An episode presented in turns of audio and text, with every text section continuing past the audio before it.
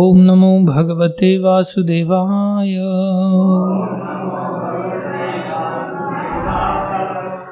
ओम नमो भगवते वासुदेवाय।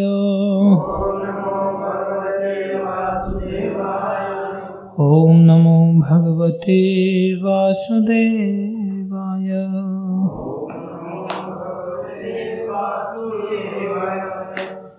नारायणं नमस्कृत्यं नरं चैव नरोत्तमं देवीं सरस्वतीं व्यासं ततो जयं उदीरये। नष्टप्राये स्वभद्रेषु नित्यं भागवतसेवया भगवति उत्तमं श्लोके भक्तिर्भवति नैष्ठिकी।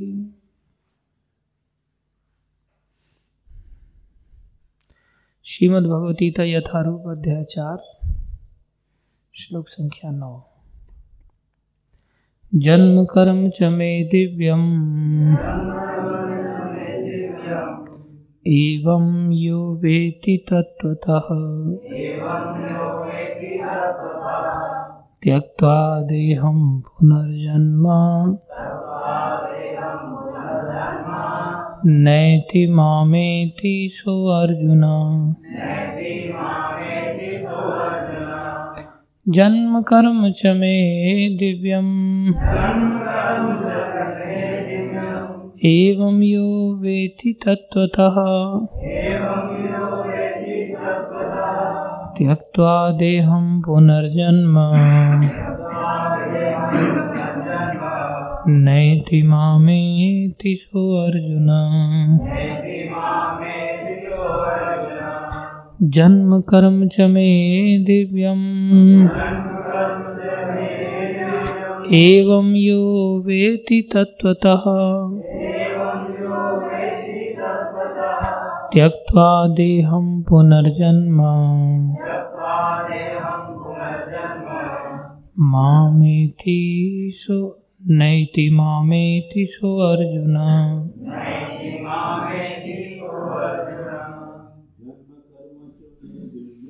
जन्म कर्म च मे दिव्यं एवं यो वेति तत्त्वतः त्यक्त्वा देहं पुनर्जन्म नैति मामेति सो अर्जुन।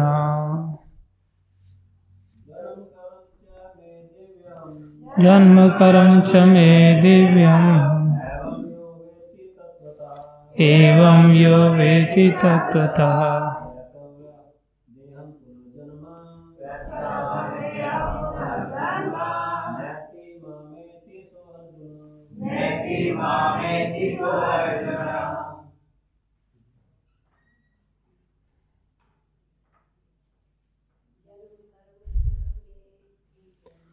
जन्म कर्म च मे दिव्यं एवं यो वेति तत्त्वतः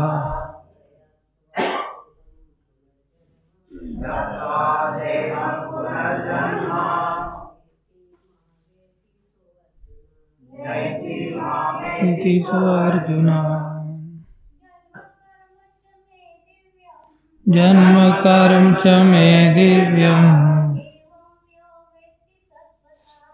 एवं यो वेति तत्त्वतः त्यक्त्वा देहं पुनर्जन्म नैति मामेति सो अर्जुन। शब्दार्थ जन्म जन्म कर्म कर्म च भी मे मेरे दिव्यम दिव्य एवं इस प्रकार यह जो कोई वेति जानता है तत्त्वतः वास्तविकता में त्यक्त्वा छोड़कर देहम इस शरीर को पुनः फिर जन्म जन्म ना कभी नहीं एति प्राप्त करता है माम मुझको एति प्राप्त करता है। सह वह अर्जुन, हे अर्जुन। अनुवाद, हे अर्जुन, जो मेरे आविर्भाव तथा कर्मों की दिव्य प्रकृति को जानता है, वह इस शरीर को छोड़ने पर इस भौतिक संसार में पुनः जन्म नहीं लेता, अपितु मेरे सनातन धाम को प्राप्त होता है। तात्पर्य, अर्चनीय, वंदनीय, प्रातः स्मरणीय जगतगुरु श्रील प्रभुपाद जी द्वारा श्रील प्रभुपाद की। छठे श्लोक में भगवान के दिव्य धाम से उनके अवतरण की व्याख्या हो चुकी है। जो मनुष्य भगवान के आविर्भाव के सत्य को समझ लेता है, वह इस बहुबंधन से मुक्त हो जाता है और इस शरीर को छोड़ते ही वह तुरंत भगवान के धाम लौट जाता है। भवबंधन से जीव की ऐसी मुक्ति सरल नहीं है। निर्विशेषवादी तथा योगी जन पर्याप्त कष्ट तथा अनेकानेक जन्मों के बाद ही मुक्ति प्राप्त कर पाते हैं। इतने पर भी उन्हें जो मुक्ति भगवान की निराकार ब्रह्म ज्योति में तदात्म प्राप्त करने के रूप में मिलती है, वह आंशिक होती है और इस भौतिक संसार में लौट आने का भय बना रहता है। किंतु भगवान के शरीर की दिव्य प्रकृति तथा उनके कार्यकलापों को समझने मात्र से भक्त इस शरीर का अंत होने पर भगवत धाम को प्राप्त करता है और उसे इस संसार में लौट आने का भय नहीं रह जाता। ब्रह्म संहिता में 5वें अध्याय के 33वें श्लोक में यह बताया गया है कि भगवान के अनेक रूप तथा अवतार हैं। अद्वैतम अच्युतम अनादिम अनंत रूपम। यद्यपि भगवान के अनेक दिव्य रूप हैं, किंतु फिर भी वे अद्वैत भगवान हैं। इस तथ्य को विश्वास पूर्वक समझना चाहिए। यद्यपि यह संसारी विद्वानों तथा ज्ञान योगियों के लिए अगम्य है, जैसा कि वेदों में कहा गया है। पुरुष बोधनी उपनिषद में एको देवो नित्य लीला अनुरक्तो भक्त व्यापी हृदयंतरात्मा। एक भगवान अपने निष्काम भक्तों के साथ अनेकानेक दिव्य रूपों में सदैव संबंधित हैं। इस वेद वचन की स्वयं भगवान ने गीता के इस श्लोक में पुष्टि की है, जो इस सत्य को वेद तथा भगवान के प्रमाण के आधार पर स्वीकार करता है और शुष्क चिंतन में समय नहीं गंवाता, वह मुक्ति की चरम सिद्धि प्राप्त करता है। इस सत्य को श्रद्धा पूर्वक स्वीकार करने से मनुष्य निश्चित रूप से मुक्ति लाभ कर सकता है।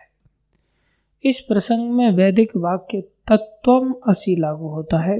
जो कोई भगवान कृष्ण को परम ब्रह्म करके जानता है या उनसे यह कहता है कि आप वही परम ब्रह्म श्री भगवान हैं,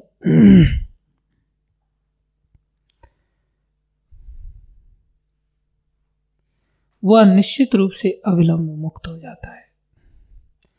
फलस्वरूप उसे भगवान की दिव्य संगति की प्राप्ति निश्चित हो जाती है। दूसरे शब्दों में ऐसा श्रद्धालु भगवत भक्त सिद्धि प्राप्त करता है। इसकी पुष्टि निम्नलिखित वेद वचन से होती है।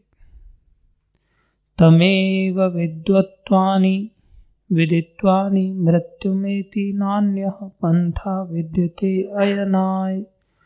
श्री भगवान को जान लेने से ही मनुष्य जन्म तथा मृत्यु से मुक्ति की पूर्ण अवस्था प्राप्त कर सकता है।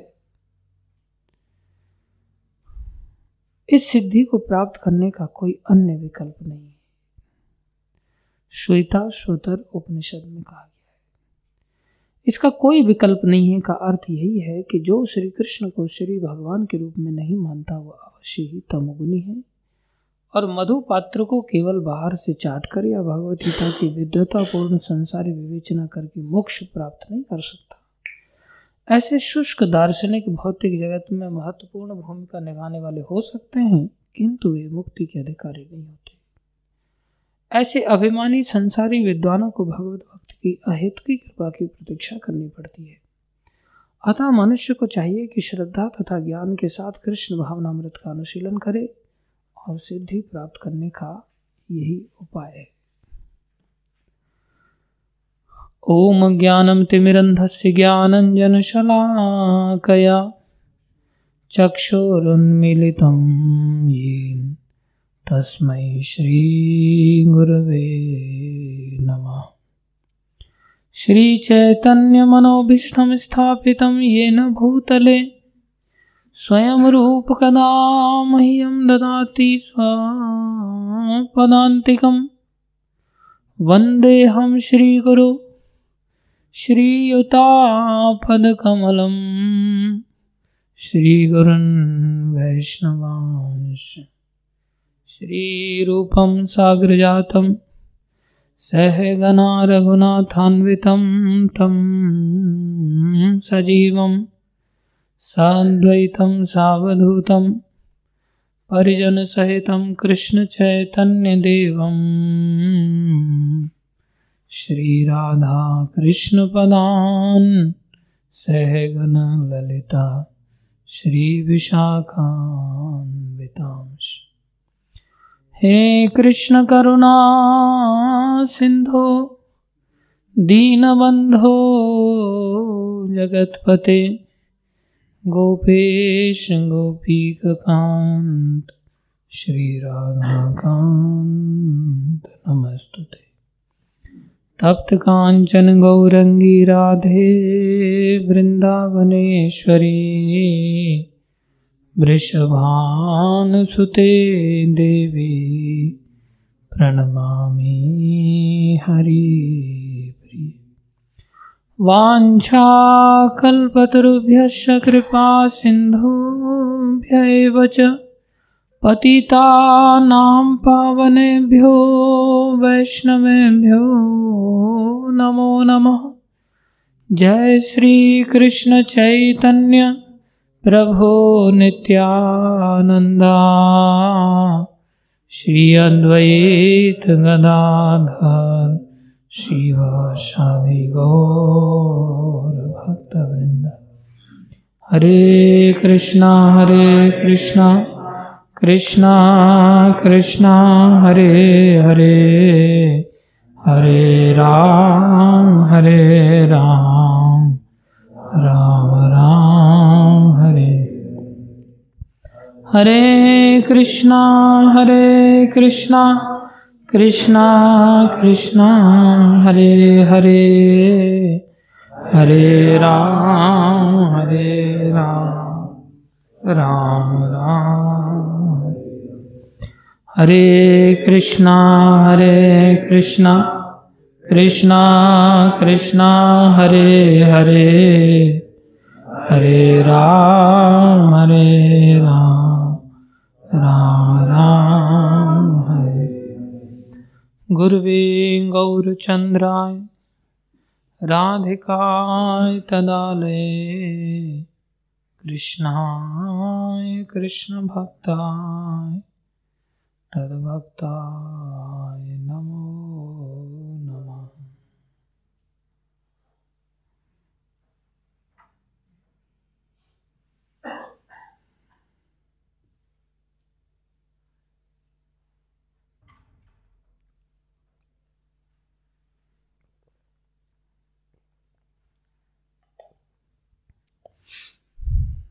कृष्ण आगे बैठो।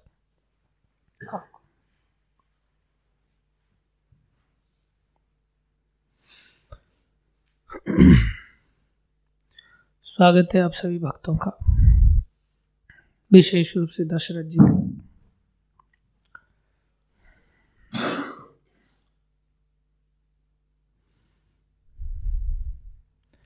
गुरु वैष्णव की दया से जो कुछ कहें कृपा करके ध्यान से सुनिए।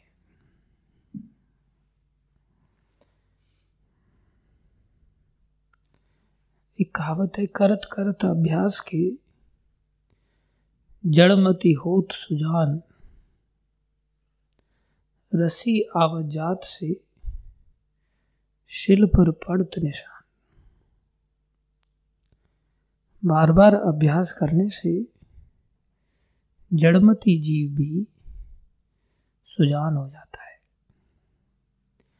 जैसे बार बार अभ्यास करने से रस्सी के खींचने से, जो कि शिला कठोर है, रस्सी नरम है, लेकिन वो नरम रस्सी भी शिला को काट देती है, निशान डाल देती है। कुएं पर लोगों ने देखा होगा पूर्व समय में, आजकल तो नहीं दिखाई देता। पुराने लोग जिन्होंने देखा है वो जानते हैं। इसलिए हम लोग रोज ही इन भगवत वाक्यों पर चर्चा करते हैं कि शायद हम कलयुग के जीवों को, जो कि सुमंद मतयो, हमारी मंद मती नहीं है, सुमंद मती है, अर्थात तो बहुत ज़्यादा ही मंद है, अच्छी तरह मंद है। अच्छी तरह मंद बुद्धि वाले हम जीव, खोपड़ी ऊपर करके देख, अच्छी मंद बुद्धि वाले जीव कैसे आशा करते हैं कर सकते हैं इन विषयों को समझने के लिए। लेकिन बार बार बातों को दोहराने से आशा है कि हमें ये बातें समझ में आ जाएंगी। आश्चर्य देखो, एक तो सुमंदमती, ऊपर से अहंकार, साथ में आसमान पर अपने आप को ही सिद्ध करने में लगे रहते हैं कि हम ही सही हैं बस। भगवान की बात जो भगवान अपने मुखारविंद से कह रहे हैं, जिसको कि बड़े बड़े आचार्यों ने प्रमाण के रूप में माना, जिन्होंने सारे संसार को हिला दिया, जिन्होंने रिवॉल्यूशनरी परिवर्तन ला करके दिखाए, चाहे वो शंकराचार्य थे, माधवाचार्य थे, निम्बारकाचार्य थे, वल्लभाचार्य थे, बड़े बड़े ऋषि, देवलादि ऋषि, नारद आदि ऋषि, अनादिकाल से सबने भगवान श्री कृष्ण की प्रामाणिकता को स्वीकार किया। सृष्टि के आरंभ से ही विवशवान सूर्यदेव भी भगवान की सत्ता को मानते हैं और उन्होंने भी भगवान के इन वाक्यों को स्वीकार किया है। लेकिन हम इन स्पष्ट वाक्यों में भी तोड़ मरोड़ करके इनको समझने की चेष्टा करते हैं, या संसारी उन लोगों के प्रभाव में आ जाते हैं जिन्होंने अपने आप को सिद्ध ही नहीं किया। प्रभुपा जी का प्रभाव, जिस समय की सोशल मीडिया भी नहीं थी, कुछ भी नहीं था, और सारे संसार ने स्वीकार किया। इतने तो कोई पत्र लिख नहीं सकता जितने पत्र प्रभुपा जी ने, पढ़ नहीं सकता, लिखना तो दूर की बात है। इतने पत्रों के माध्यम से प्रभुपा जी ने 70 साल की अवस्था में प्रचार करके सिद्ध करके दिखाया। उन प्रभुपा जी की प्रामाणिकता में हमें संदेह हो जाता है, और जो सिद्ध नहीं हुए उनके पीछे पागलों की तरह भागते रहते। कभी कोई किसी को सुनता है, कभी कोई किसी को सुनता है, जिसमें संदेह है ये सही है गलत है क्या पता। मानसिक धारणाएं हमारी बनी हुई है, हम किसी को भी जो हमारे मन की जैसी बात कर लेता है हमें वो अच्छा लगने लगता है, जो हमारे मन के खिलाफ बातें करता है वो हमें अच्छा नहीं लगता, हम उसे स्वीकार ही नहीं कर पाते। लेकिन तथ्य तो तथ्य है भाई, इसलिए तथ्य को हमारे मन के अनुसार देखने का प्रयास नहीं करना चाहिए। तथ्य को हम तभी प्राप्त करके लाभ उठा सकते हैं जब उस तथ्य को तथ्य के रूप में ही हम स्वीकार करें। इसीलिए भगवान ने यहाँ बहुत स्पष्टता के साथ इस बात को दो टूक शब्दों में कह दिया कि जो मेरे जन्म और कर्म को तत्वतः जानता है, कैसा जानता है? तत्वतः जानता है, मनमाने ढंग से जानने वाले व्यक्ति को संभव नहीं है। इसे हमें तत्वतः जानना पड़ेगा। जो तत्वतः जानेगा वही लाभ उठा पाएगा। जो हमारे मन के अनुसार या किसी दूसरे व्यक्ति के मन के अनुसार जानने का चेष्टा करेगा वो लाभ नहीं उठा सकता। अनेक शास्त्रों के प्रभुपाद जी प्रमाण भी देते हैं। सभी शास्त्र हमें इन बातों को समझाते हैं, लेकिन तो भी ये आध्यात्मिक ज्ञान की एक और मर्यादा है। ये प्रत्यक्ष मर्यादा है, अनादिकाल से चली आ रही है, आज भी घटित होती है, सबके जीवन में घटित होती है। बहुत डंके की चोट पर घटित होती है। क्या मर्यादा है? बोले अगर तुम इसे तत्वतः जानना चाहते हो, वो भी भगवान का ही वाक्य है, उसे आप हटा नहीं सकते। तत्विधि प्रणिपातेन परिप्रश्नेन सेवया उपदक्षन्ति ते ज्ञानम ज्ञानिना तत्वदर्शिना। तत्व से अगर दर्शन करना चाहते हो तो उसका उपाय भगवान ही अपने मुखारविंद से बता रहे। क्या बता रहे? तुम्हें प्रणिपात होना पड़ेगा, शरणागति लेनी पड़ेगी। तत्विधि प्रणिपातेन परिप्रश्नेन सेवया, आपको सेवा करनी पड़ेगी। फिर प्रश्न करेंगे आप, जिज्ञासा उदय होगी आपके हृदय में। तब उपदक्षन्ति ते ज्ञानम, तब वो दिव्य ज्ञान प्रदान करेंगे।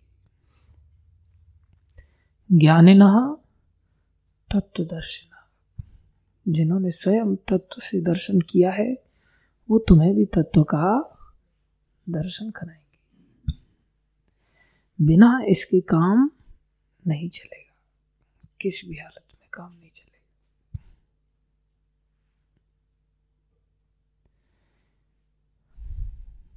इसकी आवश्यकता क्या है? हमारी जड़ता इतनी ज्यादा है कि हमारे चित्त में आवश्यकता ही नहीं बैठती, तो हमारे चित्त में प्राप्ति का प्रयत्न उतनी दृढ़ता के साथ कैसे स्वीकार कर सकते हैं? आवश्यकता ही नहीं बैठती। आवश्यकता क्या है उसको इसी श्लोक में भगवान ने स्पष्टता के साथ कह दिया, आवागमन से मुक्ति।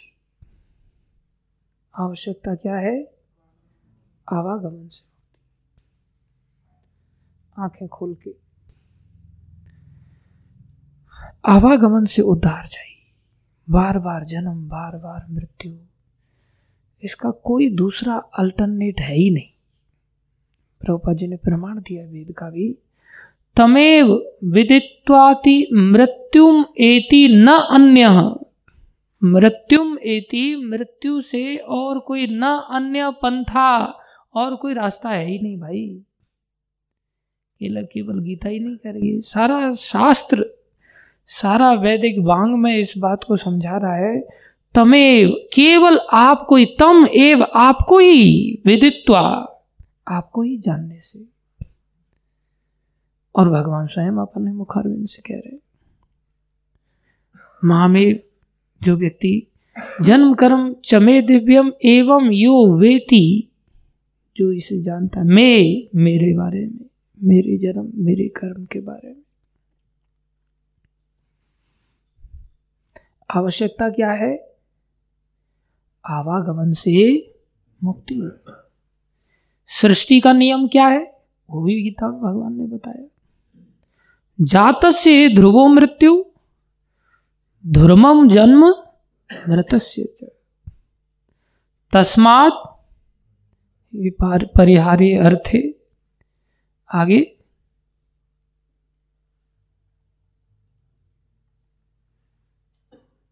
आगे क्या है? माता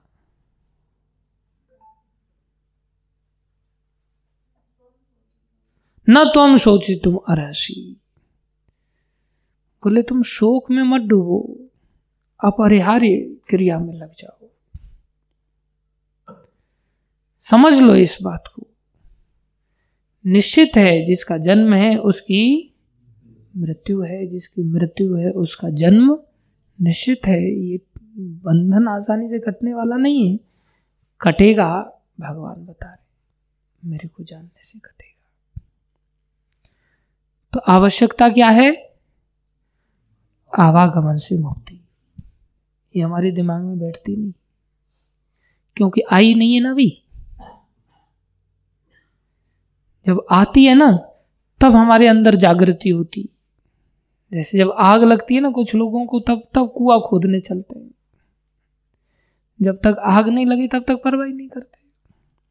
ये तो बहुत बड़ी बात है जो कि सरल नहीं है, उसके बारे में बता रहे हैं।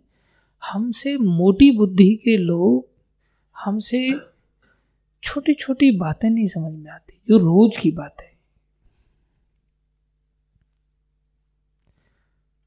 मृत्यु के इस चक्र से मुक्त हो पाना, प्रभुपाद जी कह रहे हैं, सरल नहीं। तो क्या फिर नहीं करना चाहिए?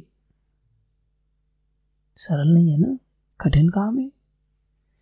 कठिन काम है, लेकिन मृत्यु को स्वीकार करना और कठिन है। मृत्यु को स्वीकार करना और करना पड़ेगा। आज करो, कल करो, 100 साल बाद करो, 1 करोड़ वर्ष बाद करो, अनंत जन्मों की बात करो, करना तो पड़ेगा और दूसरा कोई उपाय भी नहीं। अब ये मौत की बात तो दूर की बात है। जैसे कोई कहे रोटी बनाना सरल नहीं, रोटी बनाना सरल नहीं, लेकिन भूखे मरना, रोटी बनाना जैसे कठिन है, भूखे मरना उससे भी ज्यादा कठिन है। और रोज नाटक हम देखते हैं इसको।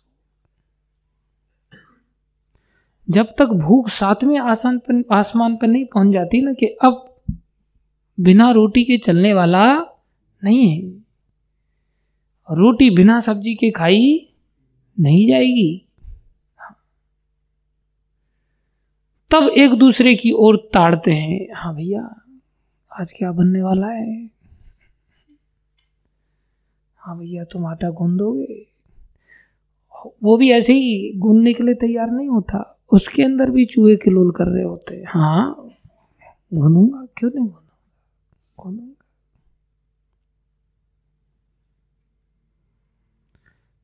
और उसको अगर 3 बजे किसी को बोल दो तब तक चूहे कूदे नहीं ना। 3 बजे किसी को उठा करके लगाओ कि भाई शास्त्र कहता है संध्या के समय में 4 कार्य नहीं करने चाहिए। यदि कोई संध्या के समय में भोजन करता है तो उसके अंदर उदरशूल हो जाता है, उसको पेट के रोग लगने ही लगने, उसको कोई नहीं बचा सकता।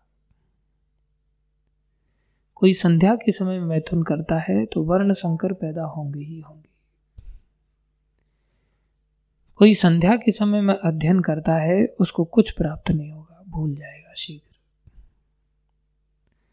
और कोई संध्या के समय में सोता है उसकी आंखों की ज्योति चली जाएगी। ये प्रमाण है, भागवत का प्रमाण है। लेकिन किसी को कह दो भाई संध्या के समय में क्यों पेट को बर्बाद करना, सूर्य अस्त से पहले पहले ही भोजन पालो, थोड़ा भोजन पालो, पचने के लिए भी समय मिल जाएगा। जैनी लोग इस नियम का पालन करते हैं। जैसे ही सूर्य अस्त हो जाएगा अनेकों जीवाणु एक्टिव हो जाते हैं, अनेकों कीट पतंगे एक्टिव हो जाते हैं। बनाते समय दिक्कत आएगी, खाते समय दिक्कत आएगी। संध्या के समय में मच्छर कैसे जागृत हो जाते हैं, दिन के समय में मच्छर क्यों नहीं जागृत होते? सूर्य के प्रकाश की महिमा है। इसलिए सूर्य उदय के समय में ही थोड़ा सा कष्ट करके, भूखे मरने के कष्ट की अपेक्षा रोटी बनाने का कष्ट तो है, लेकिन वो कष्ट उठाना पड़ेगा। नहीं तो भूखे मरने के लिए तैयार हो तो मत करो। आदमी सोचे कौन आटा पीस के लाए, कौन छाने, कौन उसको गूंदे, कौन इतना कष्ट उठाया। छोड़ो यार तो भूखा मरना पड़ेगा, फिर वो भी कष्ट है। लेकिन इतनी सी बात जानते हुए भी अनेकों बार सुनने के पश्चात भी और ऐसी स्थिति बनती जाती है कि अगर कोई ना बोले ना तो रात के 12 बजे भोजन होने, वो सोचेगा मैं ही क्यों बनाऊं, वो बनाएगा ना, जब बनेगा तो सबके लिए ही बनेगा। वो सोचता है कि मैं ही क्यों बनाऊं, वो बनाएगा। जो सेवाएं थोड़ी निर्धारित कर रखी हैं कि तुम्हें ही बनाना है, वो भी बहुत देर से जागृत होता है। और निर्धारित सेवाओं को हटा दिया जाए कि भाई जिसकी इच्छा है वो बना ले,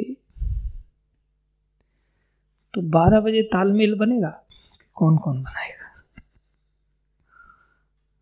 और उसमें भी डीलिंग्स होंगी, कल मैं ये काम तुम्हारा कर लूँगा, तुम आज मेरे लिए भी थोड़ा भोजन, उसमें भी तालमेल की संभावना कठिन है। एक अलग चूल्हा चलाएगा, सब अपने अपने चूल्हे चलाएंगे, खर्चा बढ़ाएंगे, अलग अलग मेहनत करेंगे। सामूहिक रूप से किसी कार्य को किया जाए तो कम खर्चे में हो जाता है, शीघ्र हो जाता है, कम ताकत में हो जाता है, लेकिन नहीं हो पाएगा, तालमेल ही नहीं बैठेगा। क्योंकि वो सोचेगा मेरा कष्ट ये उठा ले।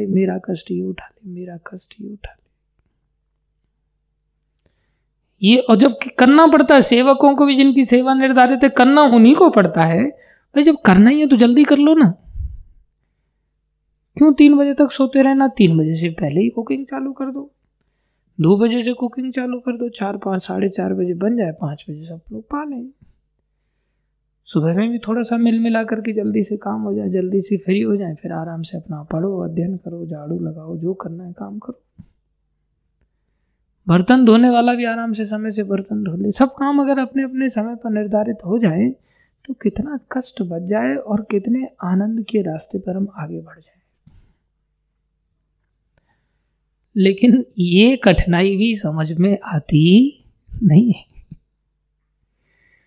जब सर पे भूख सवार हो जाती है तब जागृति होती है। अब भला सर पे मौत जब तक नहीं आएगी तब तक आवागमन की मुक्ति के बारे में एडवांस थिंकर कहाँ देखने को मिलते हैं जो ऐसा सोच ले। जबकि आचार्य ने तो यहां तक कह दिया, बोले नींद निशानी मौत की, नींद को साक्षात मौत बता दिया है, तो भी चकमा दे दे करके सोने का प्रयास करते हैं, कैसे भी सोने को मिल जाए बस, और आंखों में आंखें नहीं डालने देंगे। आंखों में आंखें डाल नहीं सकता। टोपी भी ऐसी पहनी जाएगी जो आंखें ढक जाए और थोड़ी सी आंखें झुक जाए। अच्छा, इनकी ढक जाती। बहुत अच्छा ऑब्जर्वेशन करता है तुम। कोई बोल नहीं सकता। रात्रि का अलग कोटा, दिन का अलग कोटा। सर पे मौत आई नहीं ना, सर पे मौत आ जाएगी तब जाकर के कभी सोचेंगे कि भाई प्रयास करना है, आवागमन से बचना है जो इतना दुखदायक है।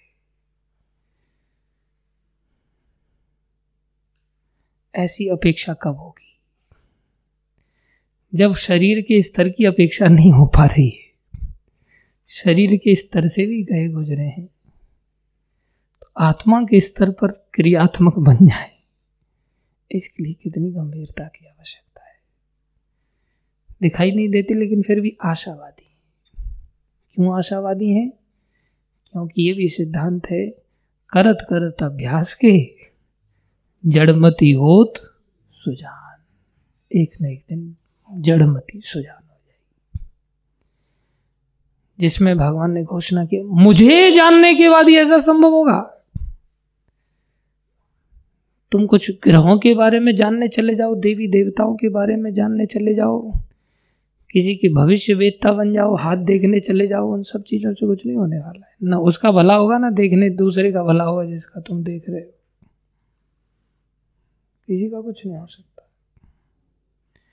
लेकिन हम तो सीधा भृगु मुनि बन जाते हैं संसार में। ऐसे ऐसे ज्योतिष प्रकांड विद्वान बन जाते हैं, भृगु मुनि से बढ़िया और कोई, या गर्गाचार्य बन जाते हैं। लाओ कोई, उसको जरूरत नहीं हाथ दिखाने की, लेकिन उसका हाथ खींचा जाए, लाओ तुम्हारा हाथ देखता हूँ, दिखाओ।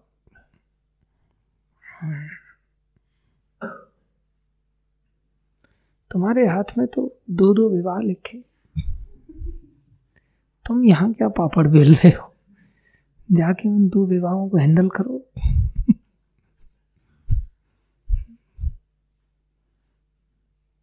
अरे भैया खुद अपना भी हाथ देख लेते, कभी देख लेते। इतने विश्व विद्वान थे, इतने भविष्यवेत्ता थे, एक बीवी छोड़ के जाने वाली है। कभी देख लेते, विचार कर ले। उसका तो उपाय हुआ नहीं। दूसरों का हाथ दिखाओ, बोले तुम्हारा हाथ दिखाओ, तुम्हारा हाथ दिखाओ, तुम्हारा। भगवे कपड़ेधारी विद्वान बन, क्या बताऊं मैं आपको। बोले प्रभु जी लैपटॉप चाहिए, लैपटॉप चाहिए। बोले ठीक है ले लो। और लैपटॉप में क्या कर रहे हैं, ज्योतिष शास्त्र को पढ़े जा रहे हैं। गधे इसलिए लैपटॉप लिया था। अरे भगवत भक्ति के विज्ञान को पढ़ो। गीता में भगवान कह रहे हैं स्पष्टता के साथ, सिवाय मेरे और कोई उपचार नहीं। मेरे को जानो ना, मेरे को जानोगे तो ही मंगल होगा। लेकिन हम जानने भी चलते हैं भगवान को तो भी उसमें अपना अहंकार लेकर के चलते हैं। उसके लिए भी भगवान ने साफ मना कर दिया, ये उपाय नहीं है। तुम अपने अहंकार से शास्त्रों का आश्रय लेकर के नहीं चल सकते। तुम्हें क्या करना पड़ेगा, बोले यस्य देवे तथा भक्ति, यथा देवे तथा गुरु। गुरु के माध्यम से चलना पड़ेगा। प्रणिपात तत् विधि प्रणिपातेन परिप्रश्नेन। अहंकार का त्याग करना पड़ेगा भाई। तुम मिथ्या अहंकार से अनुशीलन मत करो लिटरेचर का। ये श्लोक निकाल लिया, 10 कमेंटेटर खोल लिए, 10 कमेंटेटर अपनी अपनी कमेंट्री दे रहे हैं एक ही श्लोक के ऊपर। ये तरीका नहीं है भगवान को जानने का। आपको गुरु पद आश्रय लेना पड़ेगा। विद्वता से आप भगवान को नहीं जान सकते, उससे आपकी अहंकार की वृद्धि होगी। एक ऐसा ज्ञान आप प्राप्त कर सकते हो जो भक्ति का पुत्र नहीं है, जो भक्ति का सेवक नहीं है, जो भक्ति के विरुद्ध है। अरे पुत्र पहले पैदा हो जाएगा या पहले माँ आएगी? पहले तो माँ आएगी ना, तो पहले माँ को लाओ ना। माँ कैसे आएगी? गुरु कृपा से। कहत सुनत बहुत दिन बीते, अजहु न भक्ति आई। कहत सुनत बहुत दिन बीते, अजहु न भक्ति आई। बहुत समय बीत जाएगा तुम्हारा सुनते सुनते भाषणों को, और भाषण देते देते भी बीत जाएगा। न देने वाले के पास आएगी, ना ही सुनने वाले के पास भक्ति आएगी। आगे कोई जानता है? राम कृपा बिन साधु संगति, कहीं कोने रति पाई। राम कृपा बिन साधु संगति, कहीं कोने रति पाई। कहत सुनत बहुत ही दिन बीते, अजहु न भक्ति आई। कहत सुनत बहुत ही दिन बीते, अजहु न भक्ति आई। भक्ति नहीं आएगी। बिना भगवान की कृपा के साधुओं की संगति नहीं मिलती, और बिना साधुओं की संगति के भगवान के चरणों में रति रूपी प्रेम रूपी भक्ति उदय नहीं होगी। इसलिए भक्तों का आश्रय पहले होगा, फिर उनके अनुगत्य में ज्ञान पैदा होगा। भक्ति आई, फिर क्या आएगा?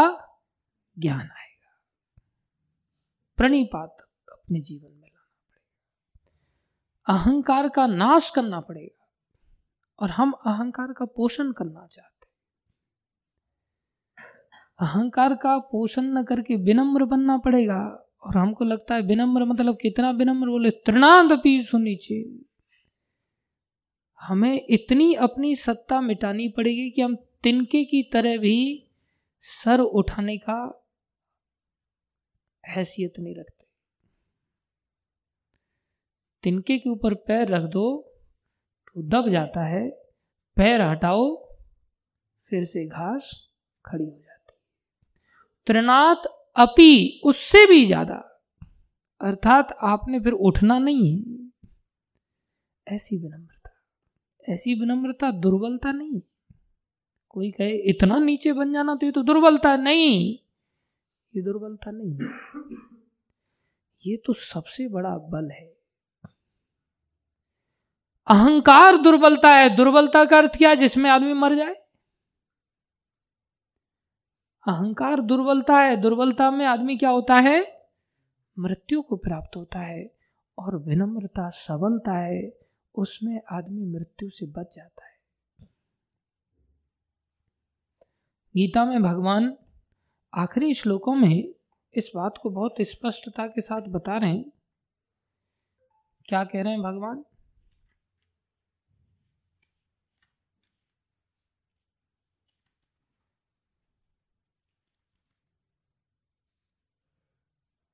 देखो, मच्चित्तः सर्व दुर्गानि, अगर तुम्हारा चित्त मेरे में लग जाए तुम सारे दुर्गों को पार कर जाओगे, सारी कठिनाइयां पार हो जाएंगी।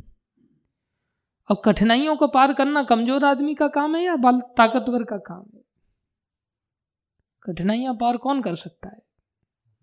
ताकतवर। तो भगवान कह रहे हैं मच्चित्तः सर्व दुर्गानि मत प्रसादात् तरिष्यति, मेरे प्रसाद से, मेरी कृपा से तुम पार हो जाओगे सारे दुर्गों को। लेकिन ये प्रसाद कैसे मिलेगा? अथ चेत्वम अहंकारान् श्रोष्यसि विनक्ष्यसि। बोले अथ चेत्वम अहंकारात् न श्रोष्यसि विनश्यति।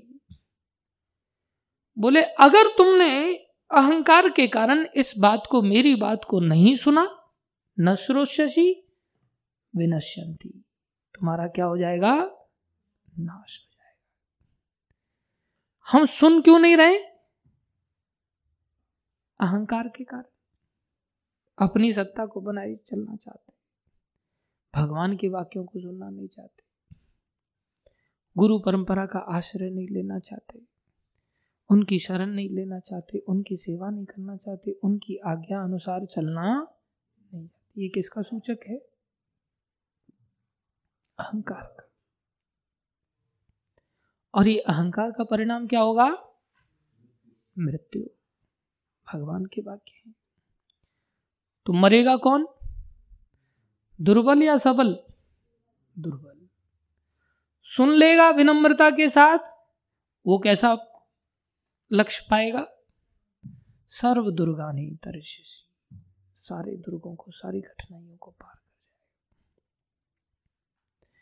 इसलिए असली ताकत तो अहंकार का नाश करने में है। असली ताकत बहसबाजी में नहीं। असली ताकत किसमें है? अहंकार का नाश करके प्रामाणिक परंपरा की विश्वास के साथ, श्रद्धावान लभते ज्ञानम, सम्मान के साथ, श्रद्धा के साथ, बड़ी भावना के साथ शरणागति लेने की आवश्यकता है। तब हम जन्म मरण के इस माला से बचेंगे। नहीं बचेंगे तो मरना इससे भी ज्यादा कठिन है। ये सहज है, मरना इससे भी ज्यादा। भक्त को कुछ नहीं करने की जरूरत है। संसार का हर कठिनाई पार होगी हर कठिनाई के साथ मृत्यु भी पार हो जाएगी।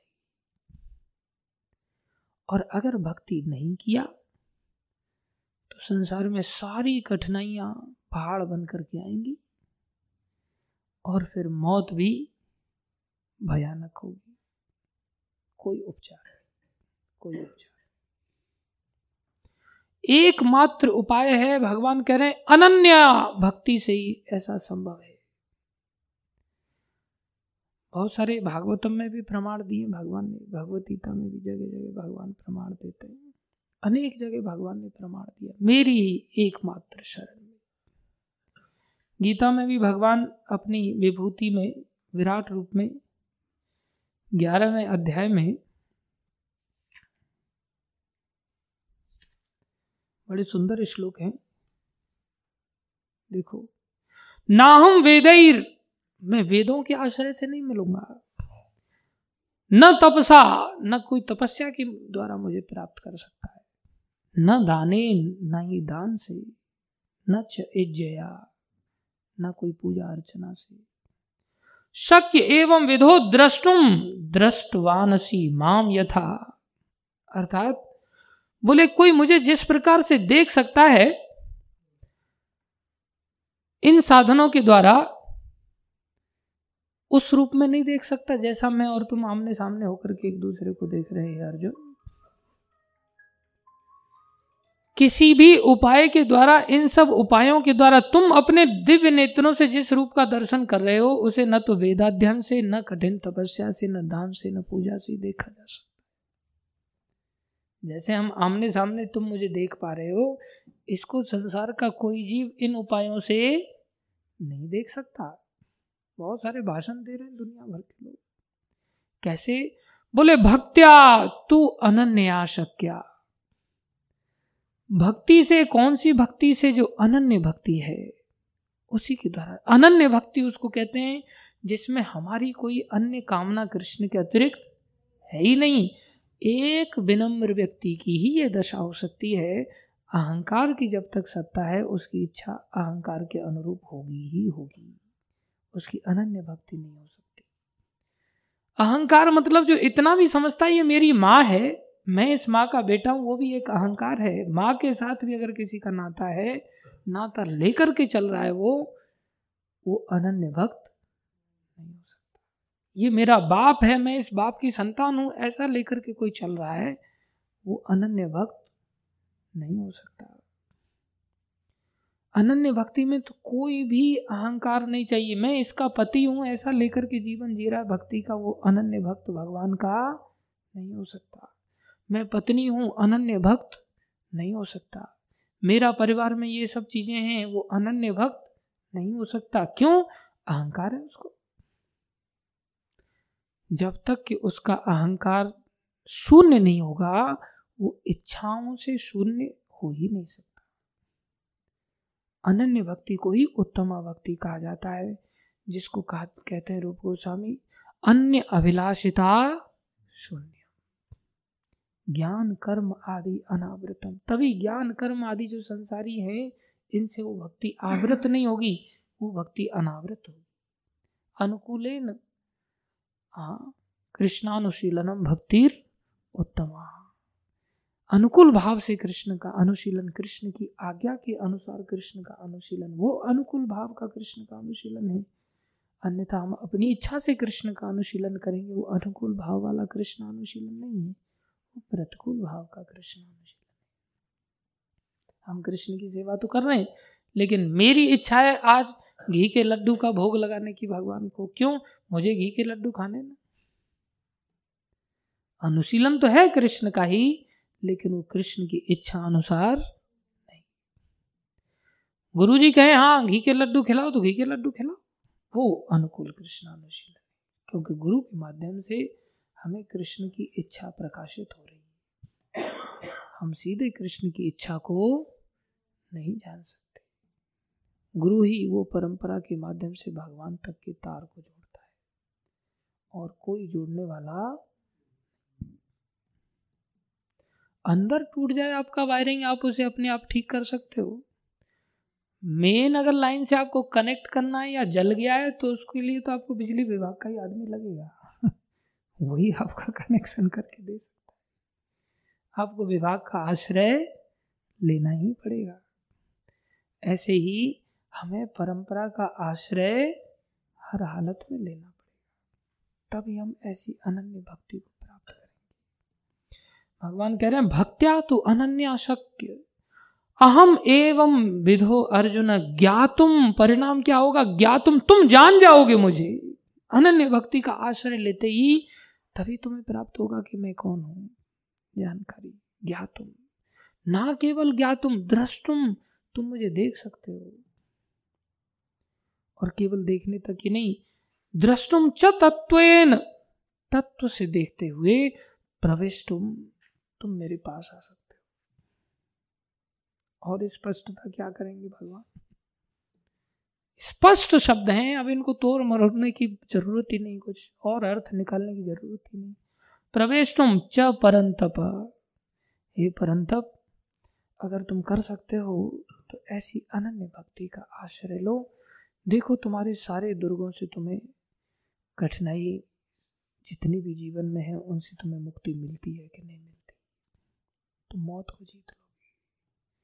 अनन्य भक्ति ऐसा अमोघ अस्त्र है,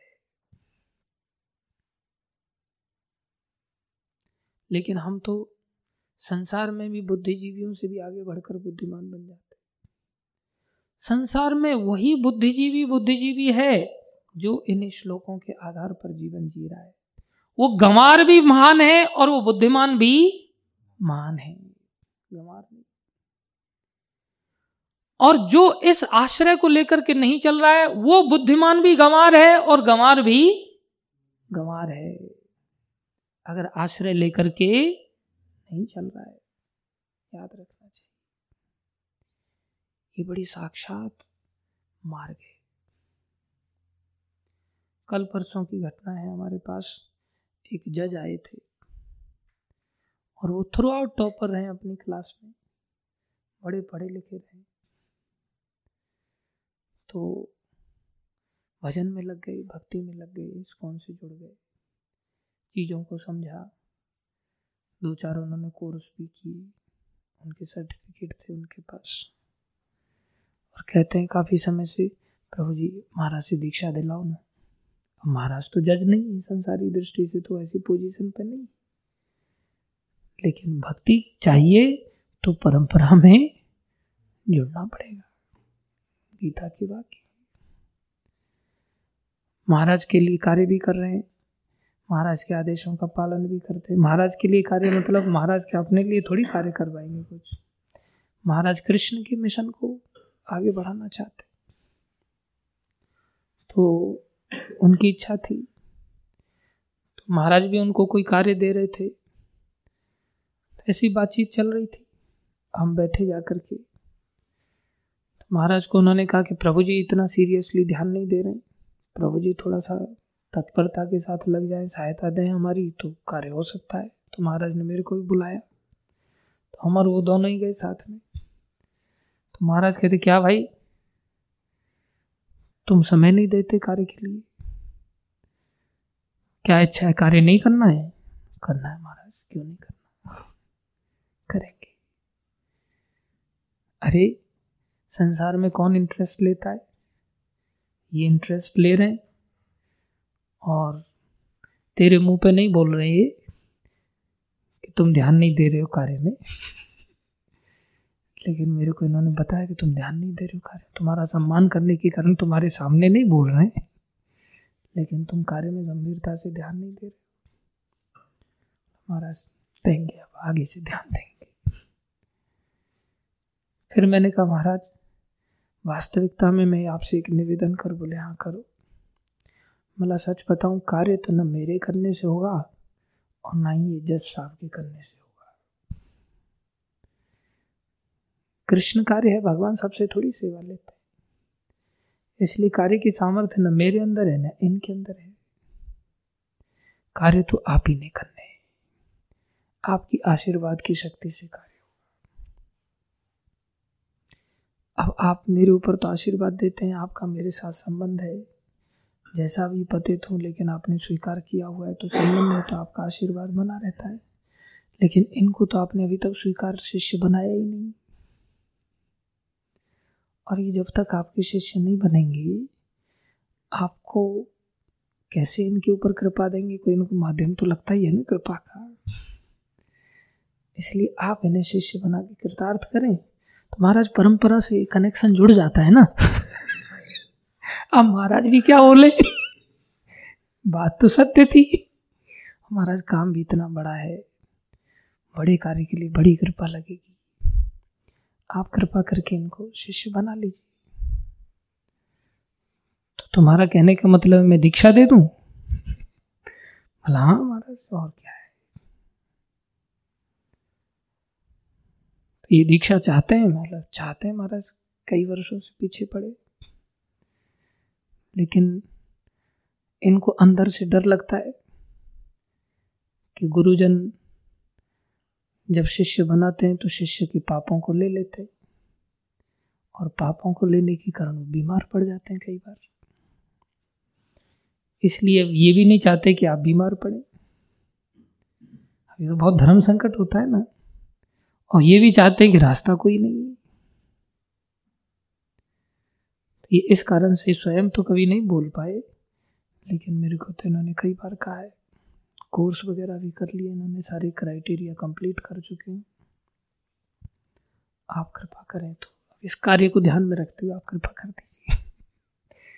मैं थोड़ा कार्य को सामने रख रहा था क्योंकि कार्य होना ही है।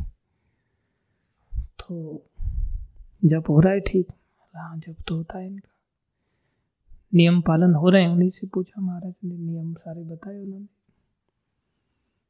और भी थोड़ी वार्ता हुई।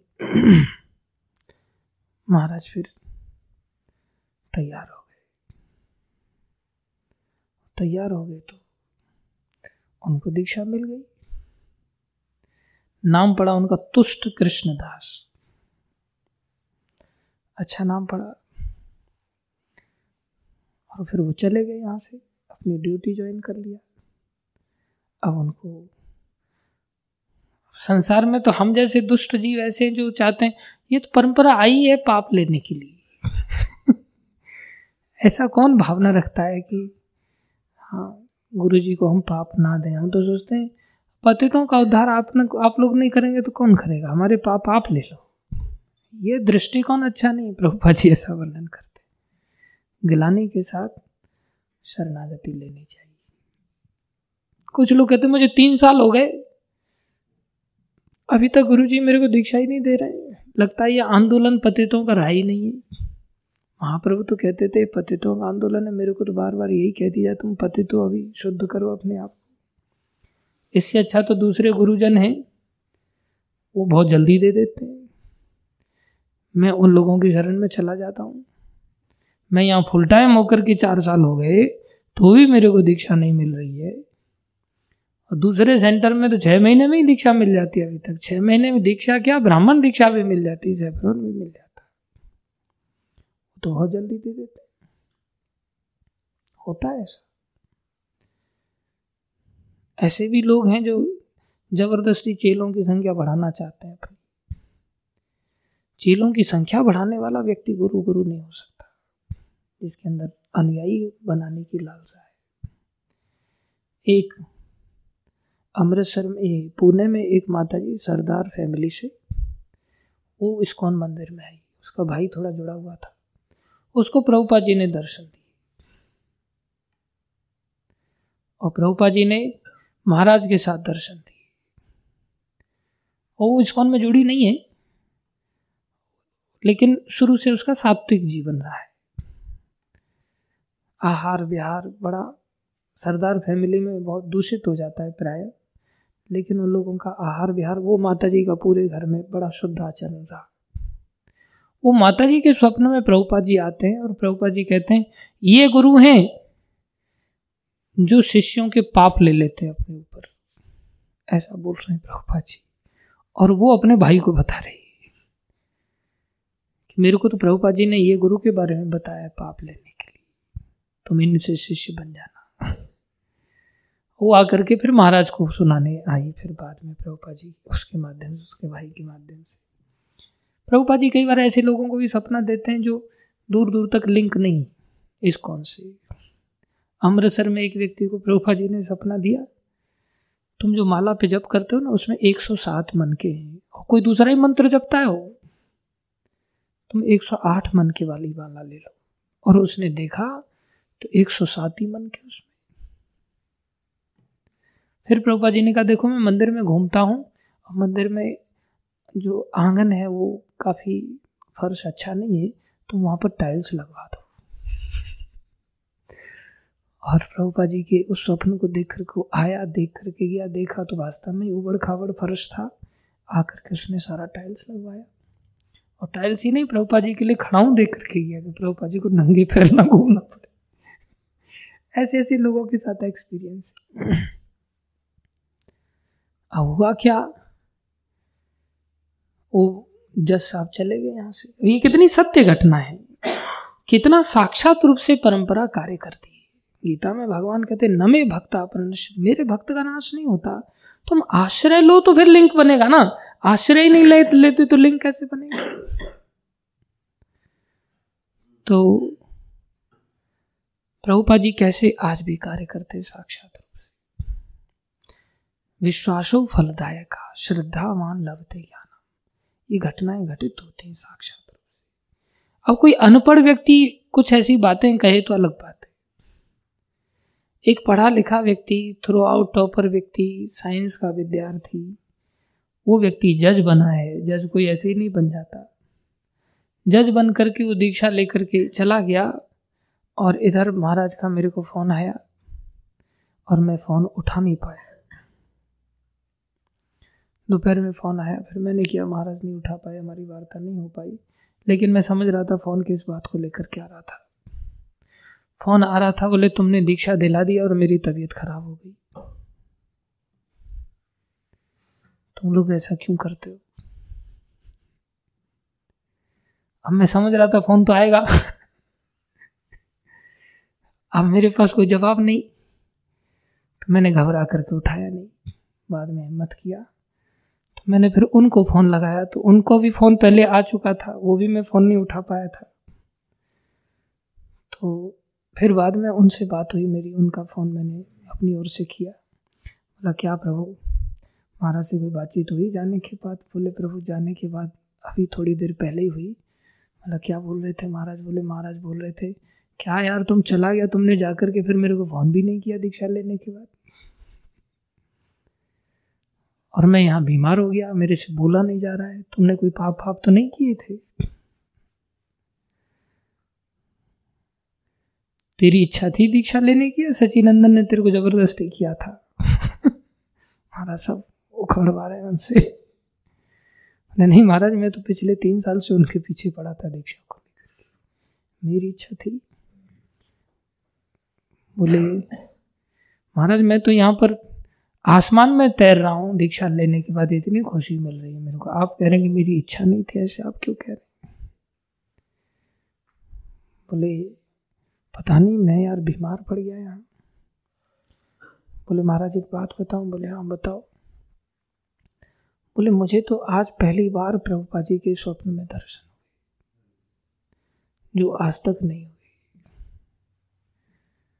तो महाराज बड़े खुश हो गए, अच्छा प्रभुपाद जी ने दर्शन दिए तो जो उससे पहले कभी हुए ही नहीं। और ये कितनी प्रत्यक्ष घटनाएं घटित होती हैं जब हमारा आश्रय जब हम लेते हैं तो कैसे संबंध जुड़ते हैं चैलेंज के साथ। महाराज मेरे को कहते हैं दीक्षा से पहले तेरे को कभी प्रभुपाद जी ने दर्शन दिए या अन्य किसी आचार्य ने दर्शन दिए। मैंने कहा महाराज बाकियों को तो मैंने इतने बार नहीं देखा, प्रभुपाद जी को देखा है मैंने एक बार मात्र, और आपको मैं बार बार कई बार देखता रहता हूँ। अच्छा फिर बाकियों के भी होंगे।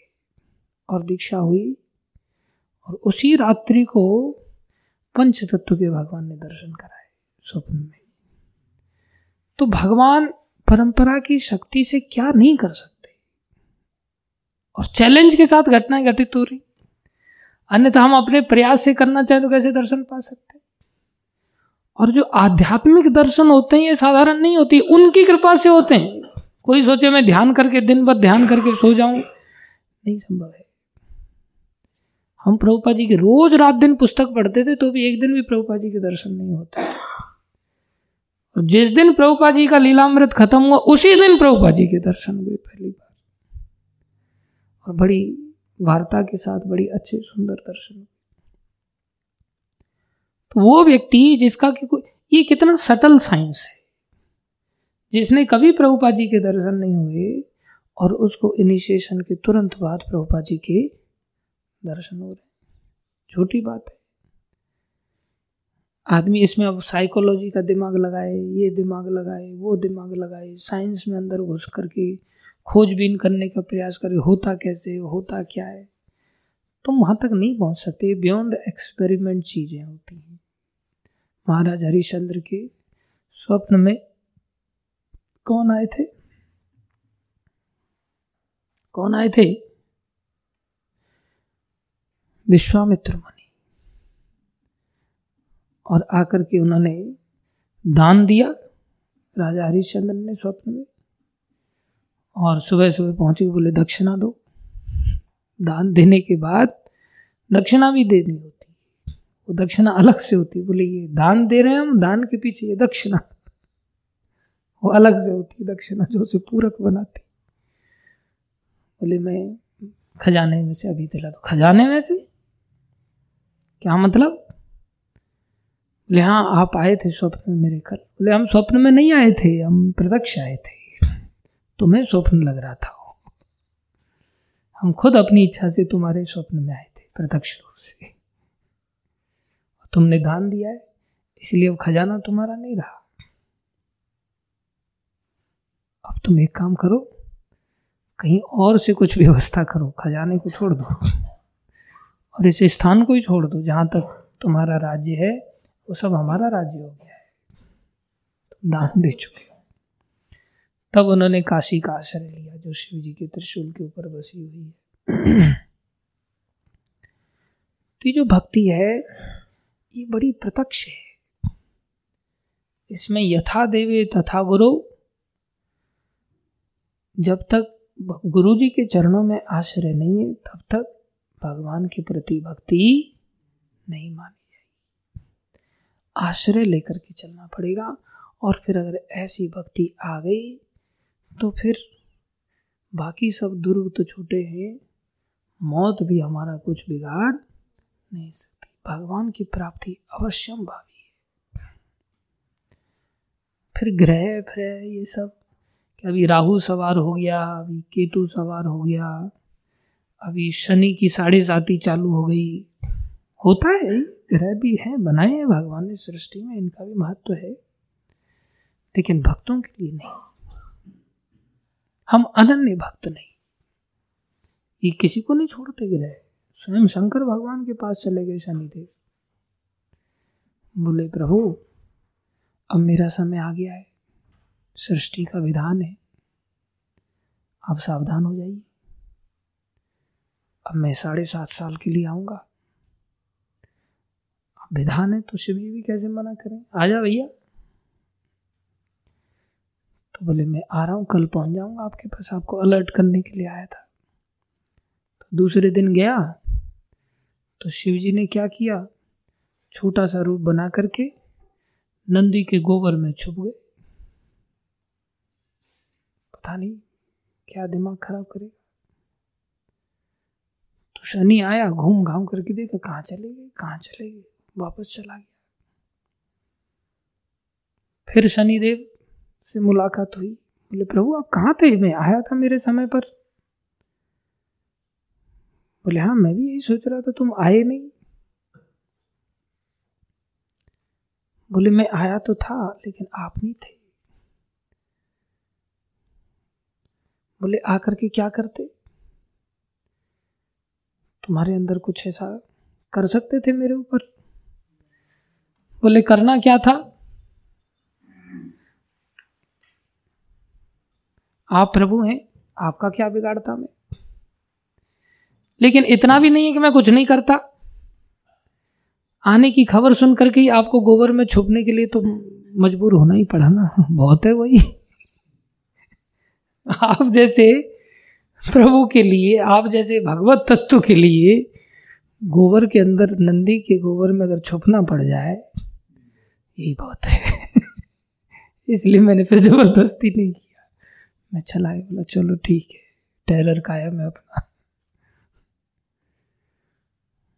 इधर हनुमान जी के ऊपर भी गए, हनुमान जी को जाकर के कहते हो थोड़ा भजन कर रहे हैं। हनुमान जी, मेरा समय हो गया है ग्रहों में, और अपने समय पर मेरे को आपके ऊपर आना पड़ेगा। आ जा भैया, अभी आ जा। बोले मुझे स्थान दो, कहाँ बैठूं?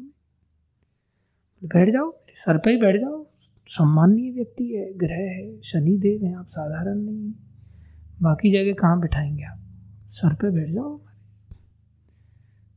बोले ठीक है, सर पे बैठ जाएंगे। बिठा लिया सर पे। बोले अच्छी तरह से पकड़ लेना भैया, मैं तो नाचता हूँ, कूदता हूँ, नाचता हूँ, कीर्तन करता हूँ, जम के बैठ जाना, 1-2 दिन नहीं रहना, तेरे को 7.5 साल रहना, इसलिए मैं तो उछल कूद भी करता हूँ। बोले चिंता मत करो, मैं अच्छी तरह से पकड़ करके बैठ गया। बैठ गए? बोले हाँ बैठ गया। तब हनुमान जी ने बैठने के बाद क्या किया, विशाल काय पर्वत उठाया और अपने सर पे चले रखने के लिए। और जब सर पे चले रखने के लिए तो शनि देव बीच में फंसने लग गए। तो बोले भैया ये क्या कर रहे? बोले मेरी स्टाइल है, तो भगवान के नाम की शक्ति का परिचय कर रहा हूँ अपने जीवन में। मैंने सुना है भगवान नाम से तो असंभव कार्य भी संभव होते हैं, तो मैं तो इस पर्वत को लेके नाचूंगा भैया। तो उन्होंने पर्वत रख लिया, लगे छलांग मारने के लिए। तू पकड़ के बैठ जाना। अब पर्वत ऊपर उछले और धड़ाक से पड़े शनिदेव की खोपड़ी पे। बोले भैया ये क्या कर रहे हो? बोले कुछ नहीं, आराम से बैठे रहो आप, 7.5 साल तक यही आपको नृत्य का आनंद लेना। बोले भैया मेरे को उतारो यहाँ से। नहीं नहीं नहीं, अभी तो 2-4 क्षण हुए, इतना जल्दी कैसे उतारेंगे? आप तो 7.5 साल का वीजा लेकर जाए, बैठे रहो सर पे। दे हनुमान जी कीर्तन में उत्साह के साथ, वेग के साथ नाच रहे, ऊंचा ऊंचा उछाल उछाल करके पटका रहे उसकी खोपड़ी पर। शनिदेव कह रहे भैया कुछ ले दे के उतार दो मेरे को। तो बोले ऐसे नहीं उतारेंगे, एक ही रास्ता है, तुम आने वाले समय में भगवान के भक्तों पे ऐसे सवार नहीं होगे तो बताओ, नहीं तो 7.5 साल तक बैठे रहो, देखते भक्तों के लिए तुम बचते भी हो कि नहीं। फिर बोले भैया मैं वचन देता हूँ जीवन में कभी भक्तों को सताऊंगा नहीं, बस तुम एक बार उतार दो बस। आज उतरना पड़ गया उनको हनुमान जी के अनुनय विनय पर। तो भक्त जो होते हैं वो, उनको शनि क्या बिगाड़ेगा, उनको कोई ग्रह कुछ नहीं बिगाड़ सकता। अन्यथा ग्रहों की लाइन लगी हुई है, 9 ग्रह हैं, एक आध नहीं है। शनि उतरते हैं तो राहु सवार हो जाता है। आए दिन लोग ऐसी समस्याओं को लेकर के, कुछ धूर्त ऐसे भी हैं जो जबरदस्ती नहीं भी है, दुखी है तो बोले तुम्हारे ऊपर 7.5 ही चल रही है बस, दिखाओ हाथ। और ऐसा सटीक तीर बैठता है कि उनके ऊपर श्रद्धा करके आदमी कुछ दक्षिणा भी दे देता हो, उनकी रोजी रोटी चल जाती है, सम्मान हो जाता है। और सब हाथ देखने वाले बेचारे ऐसे ही अपना जीवन निर्वाह कर रहे हैं। हम ट्रेन में आ रहे थे अभी बिहार से, तो एक माता जी ने हाथ दिखाया हमको। प्रभु जी देखिए। मतलब क्या देखना, मेरे को ये सब देखना फेंकना नहीं आता। बोले बहुत कष्ट में गुजरे, मैं सोच तो रहा था कि बोल दूँ राहु सवार है, केतु सवार है, ऐसा बोलूँ कुछ। इतनी देर में वो खुद ही उसने मोबाइल में एक वो निकाल दिया पूरा देखा हुआ किसी ज्योतिषी का। ये देखिए प्रभु, तो उसमें लिखा था राहु सवार है। तो मैं सोच रहा था मैं भी यही बोलने जा रहा था, क्या तीर लग जाता है एकदम से। मैं सोचा बोला क्यों नहीं मैंने। तो ये तो नेचुरल है, कभी राहु की दशा खराब है तो कभी केतु की दशा खराब है। मैंने उसको बोला भाई तुम जप किया करो, हमारा बच्चा ठीक हो जाएगा, सब समस्याएं ठीक हो जाएंगी। बोले 2.5 साल का और समय बताया ये राहु का। मैं सोचा ये जीवन में जो 100 साल है 9 ग्रह तो एक न एक तो ग्रह रहेगा ही ना, कभी राहु सवार होगा तो कभी केतु सवार होगा तो कभी शनि सवार होगा तो कभी सब ठीक हो जाएंगे तो फिर गुरु जी की निगाह टेढ़ी हो जाएगी। बोले गुरु टेढ़े चल रहे हैं, बिना गुरु के आशीर्वाद के कैसे होगा। तो कभी गुरु घूम जाएगा। ये सब ग्रहों के चक्र होते हैं, लेकिन जो अनन्य भक्ति में आगे बढ़ता है उनको इन सब चीज़ों की परवाह नहीं करनी चाहिए। उसको तो बिंदास अपने जीवन को विनम्रता के साथ गुरुजनों का आश्रय लेकर के निष्ठापूर्वक भक्ति में लगाना चाहिए और गुरुजनों का ही शासन स्वीकार करना चाहिए। फिर चाहे वो प्यार करें या फिर थप्पड़ लगाए या फिर अपमान करें, मान करें, जैसे भी हैं उनका तमाचा भी प्यार है और उनका प्यार भी प्यार है। और इधर उधर कहीं भटकने की आवश्यकता नहीं रह जाती। उससे क्या होगा, एको देवो नित्य लीला अनुरक्तो, जो नित्य लीला में अनुरक्त भगवान जो श्री कृष्ण हैं वो क्या करेंगे, भक्त व्यापी हृदय अंतरात्मा, वो भक्त के हृदय में व्याप्त हो जाएंगे। भक्त उनका साक्षात अनुभव करेगा, फिर कोई ग्रह फिर सारी समस्याओं का संकट दूर हो जाएगा।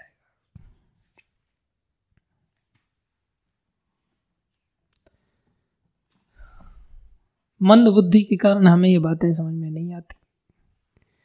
एक ही उपाय, बस बार बार बैठ जाया करो, आकर के सुनते रहो।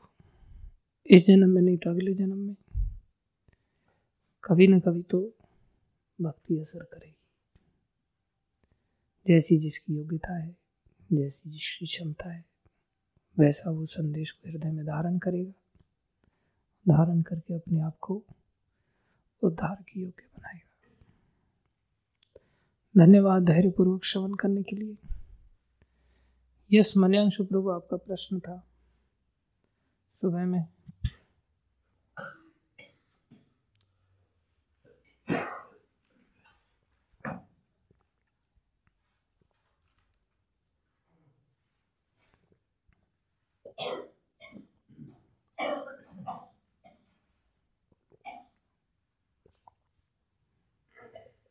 प्रभु जी भगवद गीता में वो पिछला श्लोक में बताए थे, लास्ट वाला वो जो एग्जाम्पल के थ्रू वो बताए थे ना कि ये दुर्वासा ऋषि वो, हाँ, तो उसी तरह जैसे महाभारत में बहुत सारे ऐसे कैरेक्टर, उनके नाम तो मुझे याद नहीं है, जैसे ये गुरु द्रोणाचार्य हो गए, भीष्म पितामह हो गए, तो वो अधर्म के साइड खड़े हुए थे।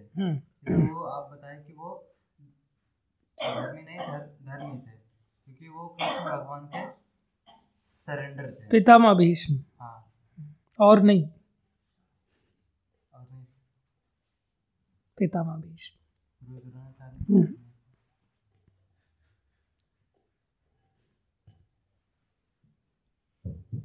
पितामह भीष्म का वर्णन आता है। उद्धार हुआ उनका भगवत कृपा के कारण, भगवान के दर्शन करने के कारण। लेकिन भक्ति भावना उस प्रकार की नहीं थी, पूर्ण कृष्ण भावना भावित नहीं थी जैसे पितामह भीष्म थे। पितामह भीष्म को बताया था हमने ऐसा। इसलिए भक्त बाह्य दृष्टि से कुछ गलत करता हुआ भी देखा जाए, यदि पूर्ण कृष्ण भावना भावित है तो उसको गलत चीज छू के नहीं जाती।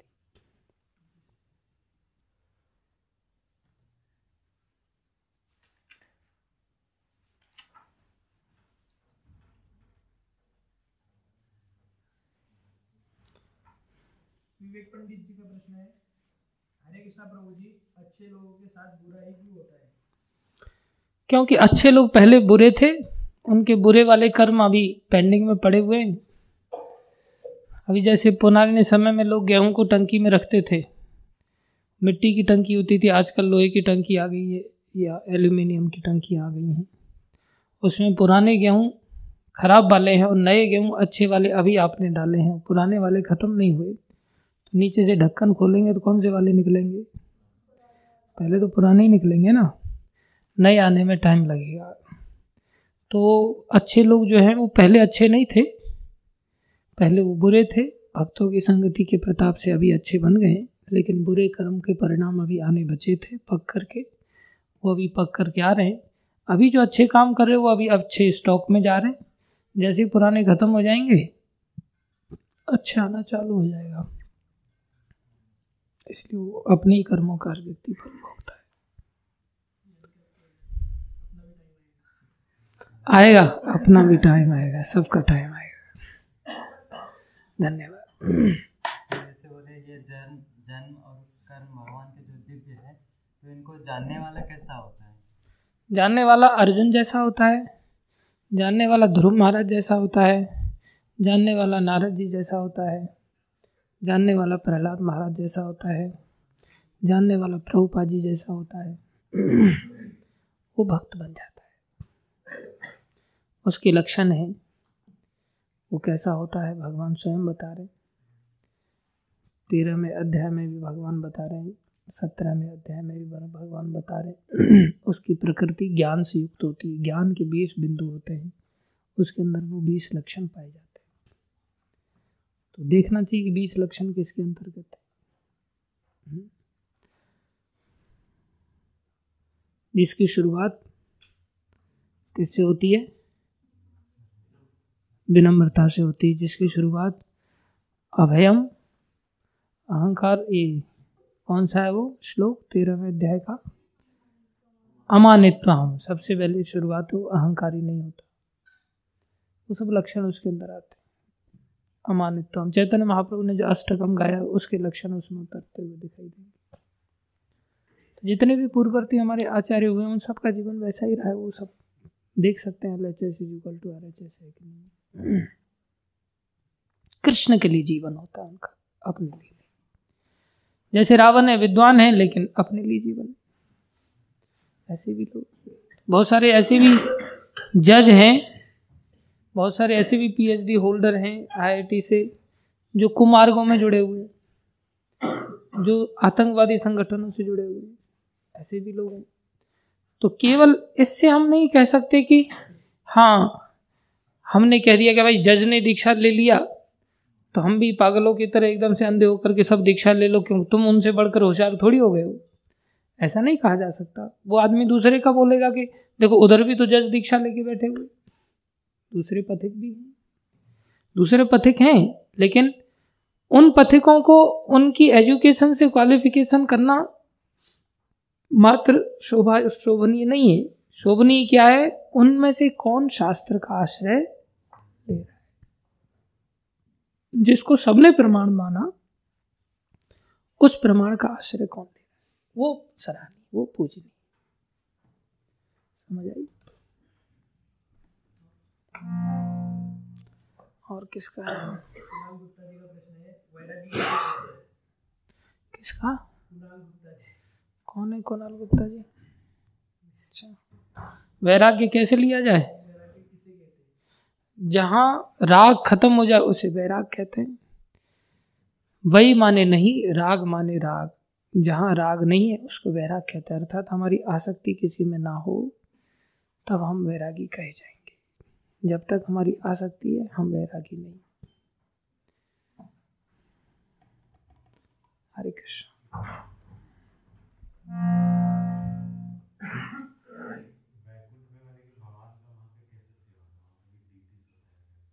साक्षात भगवान होते हैं। जैसे डीटीज में, यहाँ डीटीज के रूप में भी भगवान व्यवहार करते हैं, लेकिन हम उस प्रकार के भक्त नहीं, इसलिए हमें केवल स्थिर डीटीज के रूप में भगवान दिखाई देते हैं। वहाँ पर तो भगवान साक्षात रूप से विराजमान रहते, चलते फिरते हुए, सबको ऐसे ही चलते फिरते, उठते बैठते, सब कुछ करते हुए दिखाई देते। वहाँ तो जैसे कोई राजा राज्य चलाता है, ऐसे भगवान का वहाँ शासन चलता है।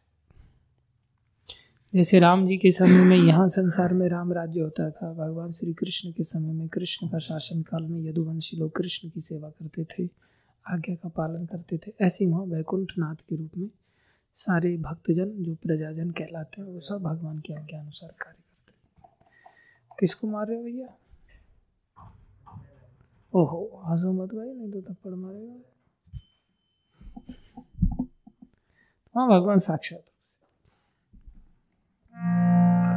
बाकी जाके देखेंगे।